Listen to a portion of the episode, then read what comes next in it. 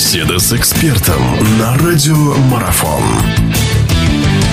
Хорошо, третья часть нашего интервью. Мы поговорим сейчас о следующем матче, об этом, о еще одном южноамериканском дерби Колумбия-Уругвай. Э, ну, я не знаю, Колумбия, которая приятно удивила, Уругвай, который, в принципе, тоже удивил, но здесь, здесь удивляет один человек.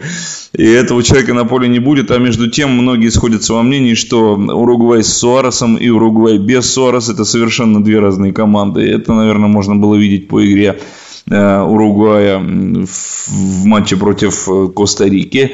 Что вы думаете по поводу этой игры? Мне кажется, что колумбийцы здесь выглядят ну, посолиднее, большими такими фаворитами, еще с учетом того, что этого кролика зубастого кусачего не будет на поле.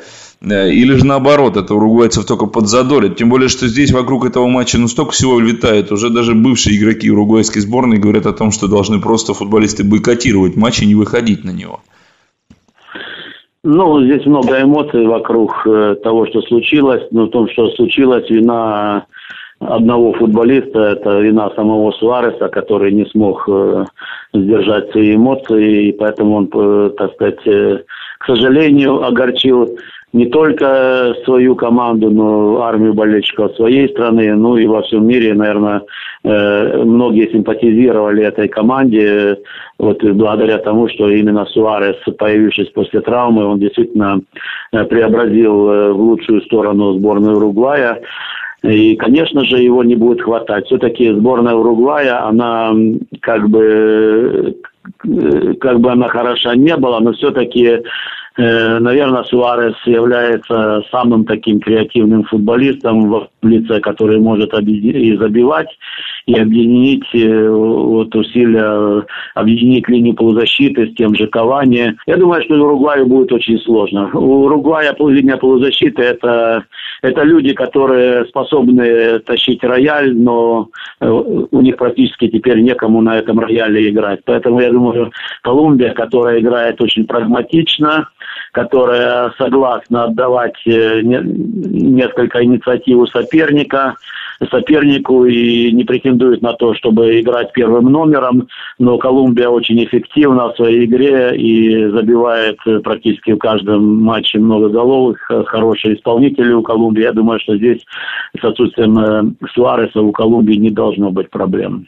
А, Владимир Анатольевич, спрошу вас еще про один матч. Э, интересно ваше мнение про команду Франции. Как раз таки команда Франции, которая сборную Украины выбила в стыковых матчах и не позволила ей пойти на чемпионат мира. Команда Франции, которая, пожалуй, наверное, удивляет больше всех, в том смысле, что французы действительно очень хорошую, мощную игру продемонстрировали в первых двух встречах, там, понятно, Гондурас, но и разнесли Швейцарию, и вот как-то потом не уверенно э, с Эквадором, хотя многие сошлись во мнении, что французы, наверное, являются одними из фаворитов этого чемпионата мира, даже невзирая на то, что нету ни Рибери, ни Насри, э, ну, Дешам такую банду хорошую собрал. Вы что думаете, есть у французов действительно они фавориты в матчах, в этом матче с африканцами, или нигерийцы тоже способны удивлять?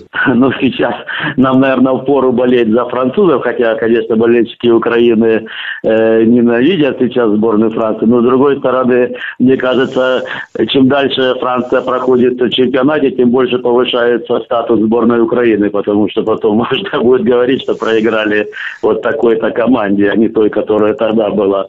Э, вот. Но французы действительно выглядят очень мощно, и э, наряду с немцами они являются, на, на мой взгляд, э, наиболее сбалансированными, интересными командами, представляющими Европу. Э, пускай не, не обижаются болельщики Голландии, вот, но я думаю именно так. И я думаю, что эта команда по силам им пройти, во всяком случае, до, до полуфинала. Вот команда действительно выглядит интересно. Э, мощно, без, без каких-то особо бросающихся в глаза слабых, э, слабых сторон. И самое главное достижение сборной – это то, что Дешаму э, удалось все-таки, во всяком случае, пока мы не видим вот тех проблем, которые были у команды в психологическом плане, в взаимоотношениях. Эта группа футболистов практически вся не поехала на чемпионат. Один остался Эвра из той группы. Он играет сейчас как бы сам за себя, и он правильно делает, он хорошо выглядит, когда он заботится только о своей личной игре, а не о команде. Поэтому э, команда сбалансирована, и группа полузащиты вместе с Кабаем, с Пакбат, Матюиди выглядит, э, наверное, одной из самых э, сильных сегодня. А забивать там есть кому тоже. Ну хорошо, посмотрим, понаблюдаем, э, повеселимся, порадуемся. В любом случае, карнавал футбольный нас ждет, и что-то такое мы явно увидим интересное. Дай бог, чтобы никто никого не кусал только. Спасибо ну, большое. В случае, нам ну, ну, нужно болеть за европейские команды, потому что пощипали нас прилично, так что нужно. Да, да, да.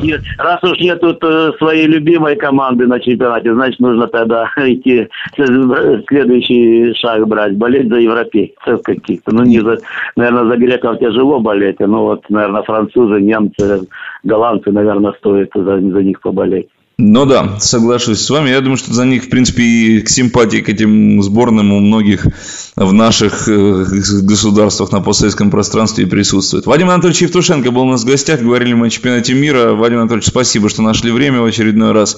Смотрим дальше этот футбольный праздник. Он продолжается. Следим за чемпионатом мира. Всего доброго. Всего доброго. Радио спортивной аналитики «Марафон». Знать все о спорте – наша профессия.